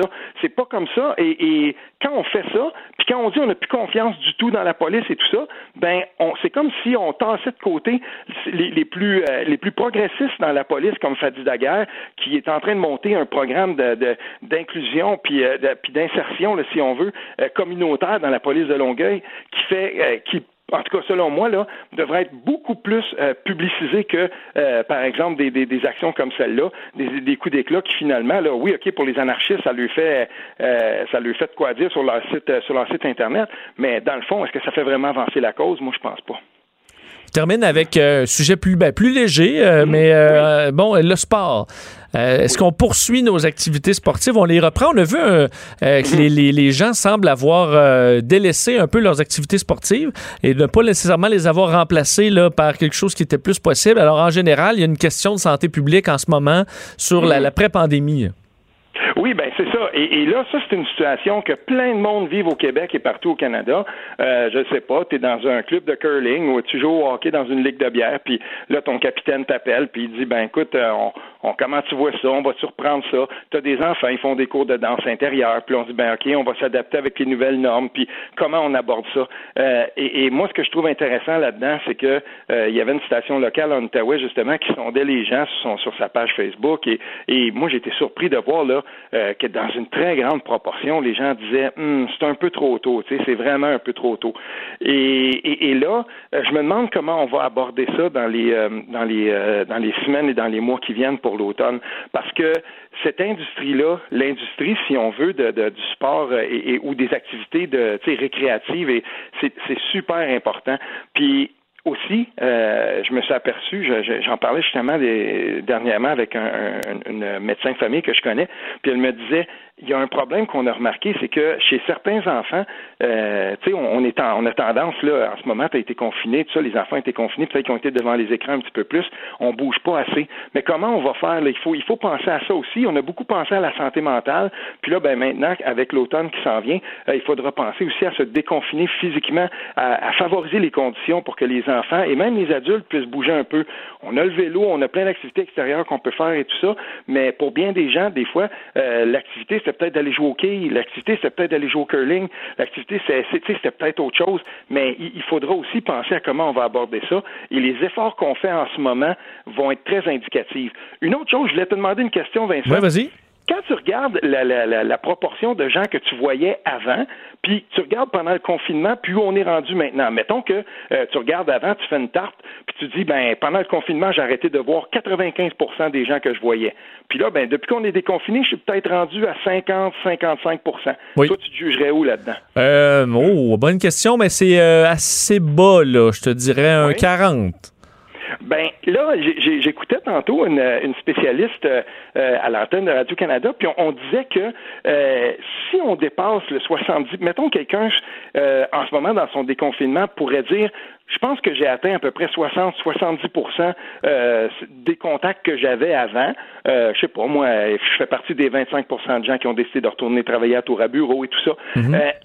Plus que 70%, là, on juge que c'est une proportion trop grande de déconfinement, puis à partir de là, peu importe les mesures qu'on prend, on pourrait mettre en péril, par exemple, les efforts qu'on veut mettre de l'avant. Je comprends, parce que là, si tu vois 80% de ton monde, c'est parce que là, si tu pognes la COVID, les chances sont vraiment décuplées que tu le donnes à plein de monde. Ben exactement. Puis c'est parce que là, on se demande des fois, est-ce qu'on a déconfiné trop vite? Est-ce qu'il y a des gens qui déconfinent trop vite? Fait que ça, vous allez peut-être voir ça passer. Il va y avoir comme un genre de questionnaire qui pourrait être fait où on va vous demander, est-ce que, par exemple, dans le cadre du travail, vous avez recommencé, je sais pas moi, ton père travaille sur la route ou ton frère travaille sur la route, puis finalement, il a recommencé à voir quasiment tout le monde. Il a beau avoir un masque. Dans le cadre de son travail, une fois de temps en temps, il est en bas du nez ou sinon il traîne dans le cou parce que ça devient fatigant. Ben, tu comprends? On a peut-être déconfiné un peu trop. Et c'est intéressant de voir qu'il faudra s'intéresser aussi, en tout cas, qu'il faudra regarder ça de plus près, à savoir, est-ce que j'ai trop déconfiné dans les rapports que j'ai avec autrui? C'est aussi le nombre, hein? Je sais qu'il y en a d'un barbecue, évidemment, que ça se laisse aller. Là, tu vérifies, il n'y a pas trois adresses là, puis des fois, ils sont 15-20, puis rappelez que c'est ça, trois adresses, c'est pas trois régions là, différentes, parce qu'il y en a qui se lâchent lousse un peu. Oui, c'est ça l'affaire. Puis là, finalement, en ce moment, les bars, on a déconfiné peut-être un peu trop. Et on sait maintenant, les tests de la sérologie, les tests que le gouvernement fait, que la santé publique fait, on s'aperçoit que finalement, les fêtes privées, c'est un vecteur aussi très important. Puis c'est certain qu'on va s'intéresser justement à comment les gens établissent leur rapport avec les autres. Parce qu'on le voit, effectivement, aux États-Unis, ça se poursuit. Je parlais des conséquences économiques. Là, on voit chez American Airlines, on avait vu les billets d'avion reprendre la vigueur au mois de mai, au mois de juin. Puis là, ça vient de rebaisser parce que les cas explosent aux États-Unis, que les États disent, là, maintenant, c'est 14 jours, alors c'est pas long que ça repart et que l'économie est forcée de ralentir. Fait que tu veux déconfiner pour l'économie, puis finalement, tu te retrouves à rajouter un boulet à l'économie qui essaie de repartir. Vas-y. Oui, juste en terminant, je dirais ceci. Le gouvernement de fédéral a probablement passé un message très fort quand il a décidé dans le sport professionnel de dire les Blue Jays ne joueront pas ici, ils vont pas jouer au Canada. Ça fait trop justement de voyagement et tout ça. Et je voyais un médecin qui sur ESPN tantôt disait justement c'est probablement la meilleure décision à prendre. On devrait regarder et s'intéresser à cette décision-là. Merci Steve. On se reparle demain. Vincent Dessureault. Il rend les affaires publiques tellement plus souriantes. Vous écoutez Vincent Dessureault. Eh bien, j'en parlais avec Caroline tantôt dans ma chronique parce que, je m'intéresse quand même beaucoup à la conquête de l'espace et aux missions qui s'y rattachent. Et on sait que, évidemment, ce qui était central à la conquête de l'espace dans les dernières décennies, c'était les Américains et les Russes. Mais il y a de plus en plus de pays qui s'aventurent parce qu'il faut dire, c'est pas toujours couronné de succès les grandes missions vers l'espace et encore moins les missions vers Mars. Je vous disais plus tôt cette semaine, les Émirats Arabes Unis qui ont lancé la première mission interplanétaire du monde arabe, mais quelques jours plus tard, donc dans les dernières heures, c'est au tour de la Chine de lancer, pour l'instant avec succès, une sonde qui va parcourir des millions de kilomètres vers la planète rouge pour aller faire une première mission en y déposant entre autres un petit robot sur Mars. Toute une aventure, évidemment risquée, coûteuse, mais qui montre à quel point la Chine est rendue quand même un pays important dans les missions spatiales. Pour en parler, elle est astrophysicienne et directrice du contenu scientifique au Cosmodôme. Rejoint Marie-Michelle Limoges. Madame Limoges, bonjour. Bonjour. Faut le dire quand même, la Chine, c'est pas leur première expérience dans l'espace. À quel point c'est une grosse marche pour le programme spatial chinois de se diriger vers Mars dans cette mission particulière? On vous l'avait dit, la Chine commence à être expérimentale en exploration spatiale. Ils ont plusieurs sondes sur la Lune. Ils ont été les premiers à faire un atterrissage sur la face cachée de la Lune.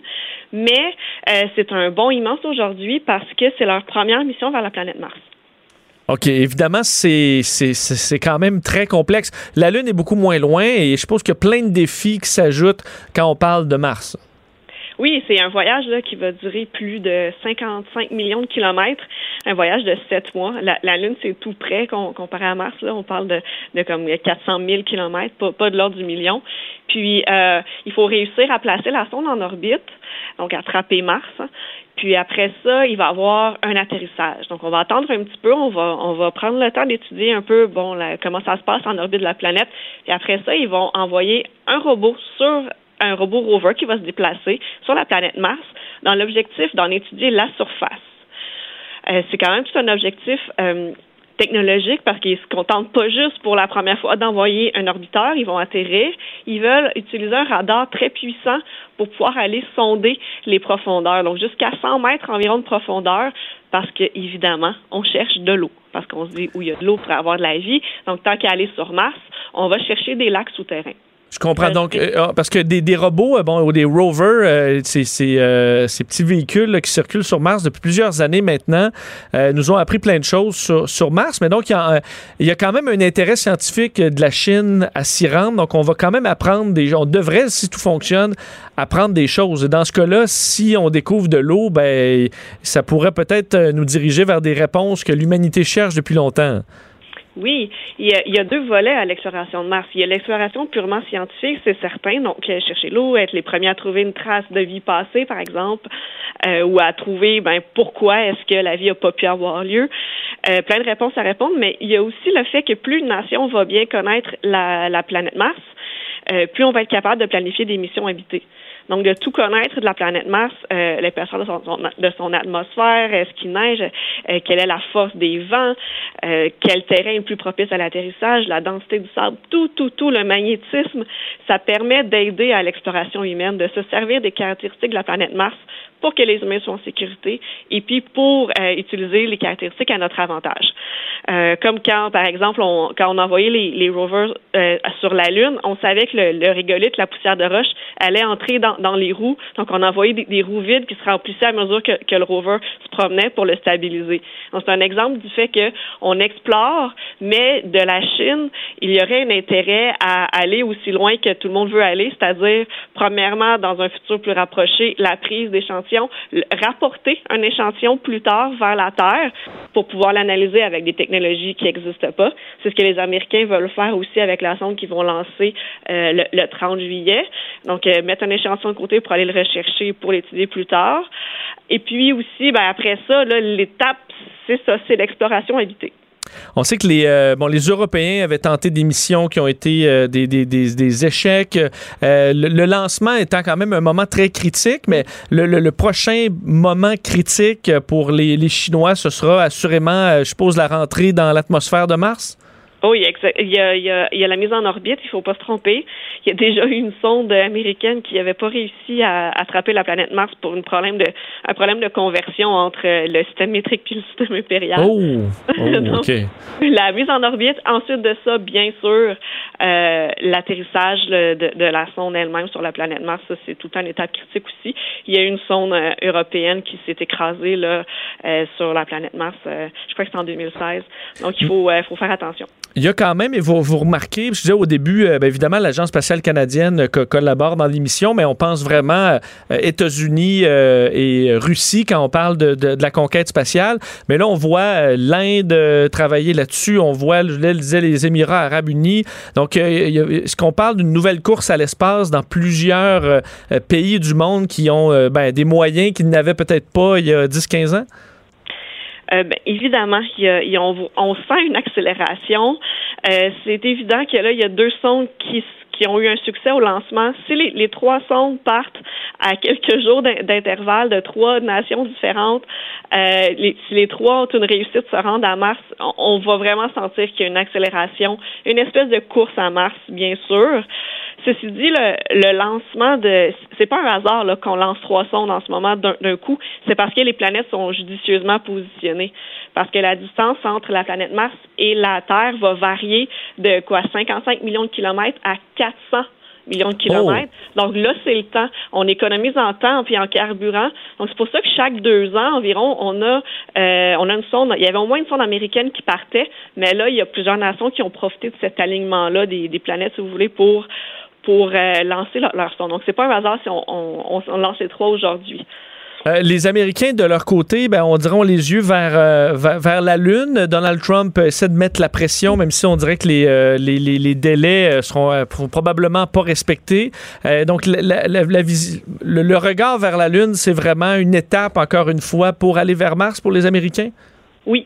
C'est annoncé aussi le partenariat du Canada dans ce projet-là, qui est le projet du Gateway lunaire. Le Gateway, ce serait le nom d'une station spatiale qui serait en orbite autour de la Lune, mais à grande distance, que les Américains construiraient, mais ils auraient besoin d'un bras canadien 3, un bras canadien qui aurait l'intelligence artificielle pour entretenir cette station spatiale-là, qui ne sera pas habitée en permanence, par opposition à la station spatiale en ce moment internationale qui est habitée en permanence. Donc, le Canada a confirmé son implication.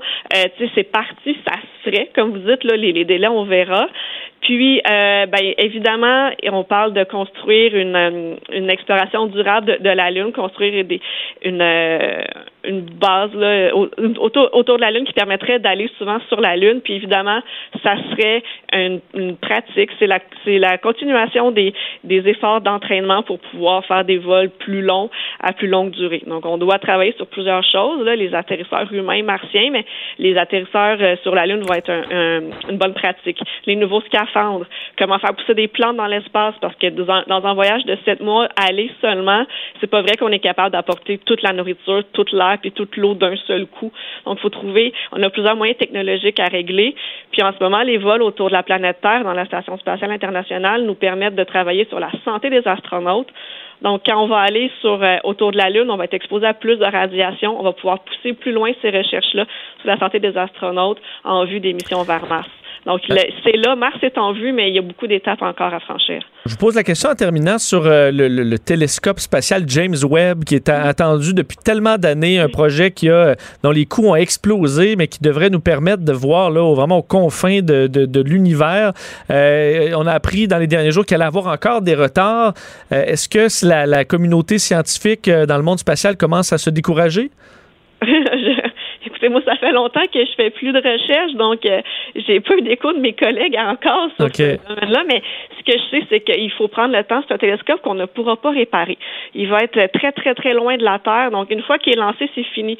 Ça vaut la peine de peut-être s'assurer que tout est fonctionnel, parce qu'une fois qu'il est lancé, il faut que ça fonctionne. Puis, ça va être un télescope qui va permettre des avancées importantes, pas juste dans le domaine de la recherche d'exoplanètes, mais aussi pour la recherche de tout ce qui est les débuts de l'univers. Donc, écoutez, on va attendre. Puis, C'est vrai, parce que Hubble, on avait dû aller le réparer, donc on n'aura pas ce luxe-là avec James Webb. Mais c'est intéressant, votre point de vue. Marie-Michelle Limoges, merci beaucoup. Ça fait plaisir. Au revoir. Elle est astrophysicienne et directrice du contenu scientifique au Cosmodôme sur cette mission. Pour l'instant, couronnée de succès pour le lancement. La Chine qui lance une sonde vers Mars. Un long voyage de 7 mois. Alors, on en reparlera quelque part en 2021, à savoir si la Chine réussira à poser son robot sur la surface de Mars. On revient. Avec Vincent Dessureault, les plus récentes nouvelles sont toujours dans son radar. Vous écoutez Vincent Dessureault. Le commentaire de Danny St-Pierre, un chef pas comme les autres. Salut Danny St-Pierre. Allô. Ça va bien? Ça va très bien, merci. Tu tombes bien avec ton sujet parce que le hockey recommence. Tout à fait. Dans quelques jours à peine. Mm-hmm. Il y en a qui vont renouer avec les brasseries sportives.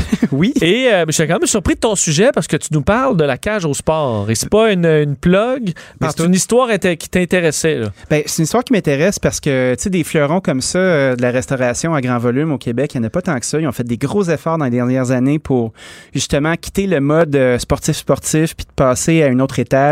Ils ont engagé comme chef corporatif un bon ami à moi qui est Louis-François Marcotte qui a fait le menu super avait job. Complètement, je parle souvent dans les dernières années, mais le avant et après Louis-François, c'est de deux mondes. Là. Ben, tu sais, de quitter le congelé, de faire cuire des choses à l'ordre, d'avoir du poisson. Tu sais, on parlait des tacos de poisson hors d'onde. Ah oui, c'était très bon, là. Je me souviens des petites. J'étais très surpris de voir ça sur le menu. Ben oui. C'était bien réalisé. Des pokéballs, des affaires qui sont fraîches, les beignes de Crémy, qui est un de nos amis qui fait des beignes à rue Mont-Royal qui sont exceptionnels. Puis, tu sais, non, on en parle négativement parce qu'il y a quand même 4 établissements qui viennent de fermer. C'est quand même des gros morceaux. Tu sais, la Cage aux Sports, c'est 37 restaurants. C'est au-dessus de 2000 employés. C'est du stock, ça, dans un échiquier économique provincial dans notre industrie, là. Fait que, tu sais, moi, j'avais envie de discuter de, OK, c'est la COVID, on a 50% de nos capacités. Là, on commence à voir les gros joueurs bouger. Puis ça, c'est super intéressant. Parce que c'est un casse-tête pour tous les restaurateurs. Ben oui, c'est sûr. Mais c'est quoi la différence en niveau du casse-tête pour quelqu'un qui est propriétaire de son restaurant unique et quelqu'un qui a une chaîne? Ben, tu sais, quand tu as une chaîne, tu fais des économies d'échelle parce que tu es capable d'avoir des départements, tu es capable d'avoir des ressources humaines, tu as du monde qui sont juste réservés à magasiner d'immobilier, des spots, tu es capable de faire des restructurations, de la recherche et développement. Tu as un groupe, tu as 37 restaurants qui repompent du fric dans ta machine pour être capable de, justement, continuer d'avancer et d'être excellent. Un petit restaurant, ben là, tu as ta petite business. Tu sais, moi, j'en ai juste un maintenant, un resto. Un petit, on est 3 employés, c'est la COVID, on mange nos bas, c'est une affaire. Mais sais-tu quoi? C'est une petite affaire. Quand je regarde des Cages au Sport, là, c'est des milliers de pieds carrés avec des équipes d'au-dessus d'une centaine d'employés en salle, en cuisine, l'entretien, le mobilier, des grosses immobilisations. Puis j'ai des sueurs froides. Puis je fais comme, ouf, oui. Comment qu'ils vont faire? Fait que je me suis mis à regarder ça. Puis c'est un modèle que j'admire parce que, ils se sont réinventés. Tu sais, c'est un mot qui est facile à dire. On doit se réinventer. Ben eux, ça fait un bout, justement, qu'ils font ça. Où la nourriture m'a toujours surpris. Tu sais, quand j'allais manger avec Louis, puis de faire comme, oh wow, OK, c'est vraiment bon, là. Tu sais, c'est bon dans ce registre-là. On n'est pas au toqué, on s'entend. Mais tu sais, tu manges bien, c'est frais, ta laitue est bien triée, ça goûte bon, c'est chaud, c'est assaisonné. Puis après ça, avec le temps, ben là, c'est peut-être l'occasion de se restructurer. Fait qu'on voit 4 magasins fermés, on entend des voix qui font, ah, ben il en profite pendant que c'est la COVID. Ben justement, peut-être qu'un gros bateau comme celui-là a l'occasion de réfléchir à de nouvelles solutions pour faire évoluer la restauration. Mais en même temps, tu te dis que c'est une situation qui est temporaire, sans que tu saches temporaire pour combien de temps. Le temporaire peut être long, longtemps. Ben, c'est ça, mais c'est quand même très difficile et déchirant de faire des choix parce que tu dis, OK, on fait-tu là, vraiment un grand virage en se disant peut-être que c'est reparti dans 3 mois ou est-ce qu'au contraire, on est mieux de le faire parce qu'on va être là pendant 2 ans? Tu penses-tu vraiment que ça va être reparti dans 3 mois? Non. Hey, non. Moi, en tout cas, je regarde mon pied carré en ce moment, là, puis j'en ai pas gros, puis je fais comme, oh boy, OK, j'en ai 50% que je me sers plus, là. Ma salle à manger, là, je pense que je donnerais ma bouffe qu'il y aurait du monde qui rentrerait pas, là. Il y a plein de gens qui veulent pas aller au restaurant. Fait qu'on fait quoi dans ce temps-là? Oui, on fait quoi? Ben, est-ce qu'on est obligé de se tourner vers du surgelé, puis pour que justement pas perdre son stock, puis d'y aller dans où on était avant? Ben, quand je regarde un modèle comme celui-là, tu vois, ils ont super bien travaillé leur marque de commerce au commerce de détail. Quand tu vas dans les rangées congelées, là, t'as des ailes, t'as un paquet d'affaires qui sont là, qui sont de belle qualité pour que tu puisses faire tes parties de cage à la maison. Après ça, ils ont développé une grosse aile de traiteur. Fait que quand tu vas sur leur site, t'es capable de commander pour ton bureau, pour un party, t'es capable de commander plein d'items. Ils peuvent être préparés pour toi. Fait que ça, c'est une belle façon, justement, en profitant du phénomène du take-out pour aller chercher du volume que t'as perdu. Parce que, tu sais, moi, jamais j'aurais pensé me commander du traiteur de la Cage au Sport. Non. Tu sais, je peux m'acheter des ailes dans l'allée congelée puis me dire hey, ça me tente pas, je suis paresseux aujourd'hui parce que j'en fais des solides, tu sais. J'en doute pas. Mais ça peut dépanner. Sais-tu quoi? Elles sont très bonnes. Fait que ça, c'est un pan de restructuration.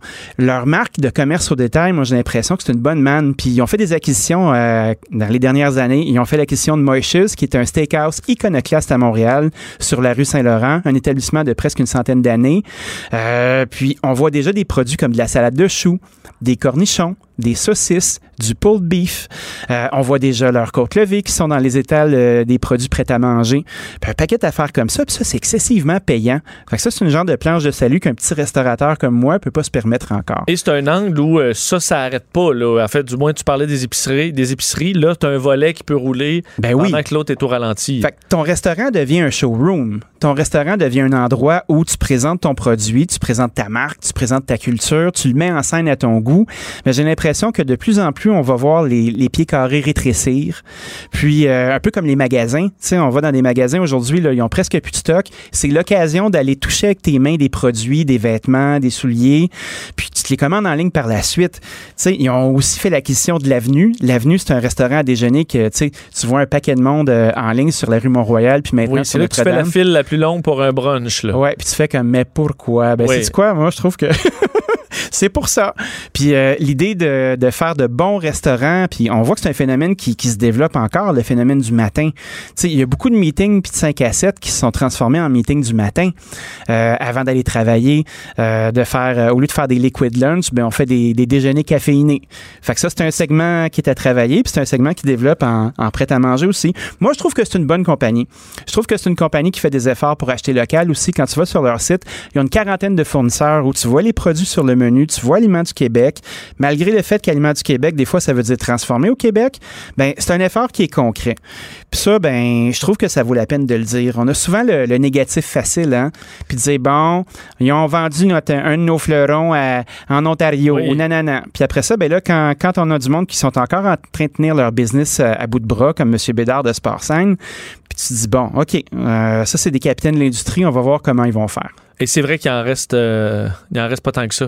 Il en reste pas tant que ça, puis je pense qu'il faut accueillir le changement. Je pense qu'il faut arrêter d'être dans nos pantoufles du passé puis de se dire, bon, OK, on va être pogné là-dedans pendant un bout, là, on va essayer d'être positif puis d'avoir du plaisir là-dedans. Je te pose la question parce qu'on voit, là, je parlais de la Gaspésie où c'est bondé, oui, de monde, la Côte-Nord, c'est bondé de monde. Tout à fait. Mais Montréal, entre autres, là, je suis allé me promener dans le Vieux-Port ou dans le Vieux-Québec, c'est Ghost Town, là. Il y a la ville fantôme.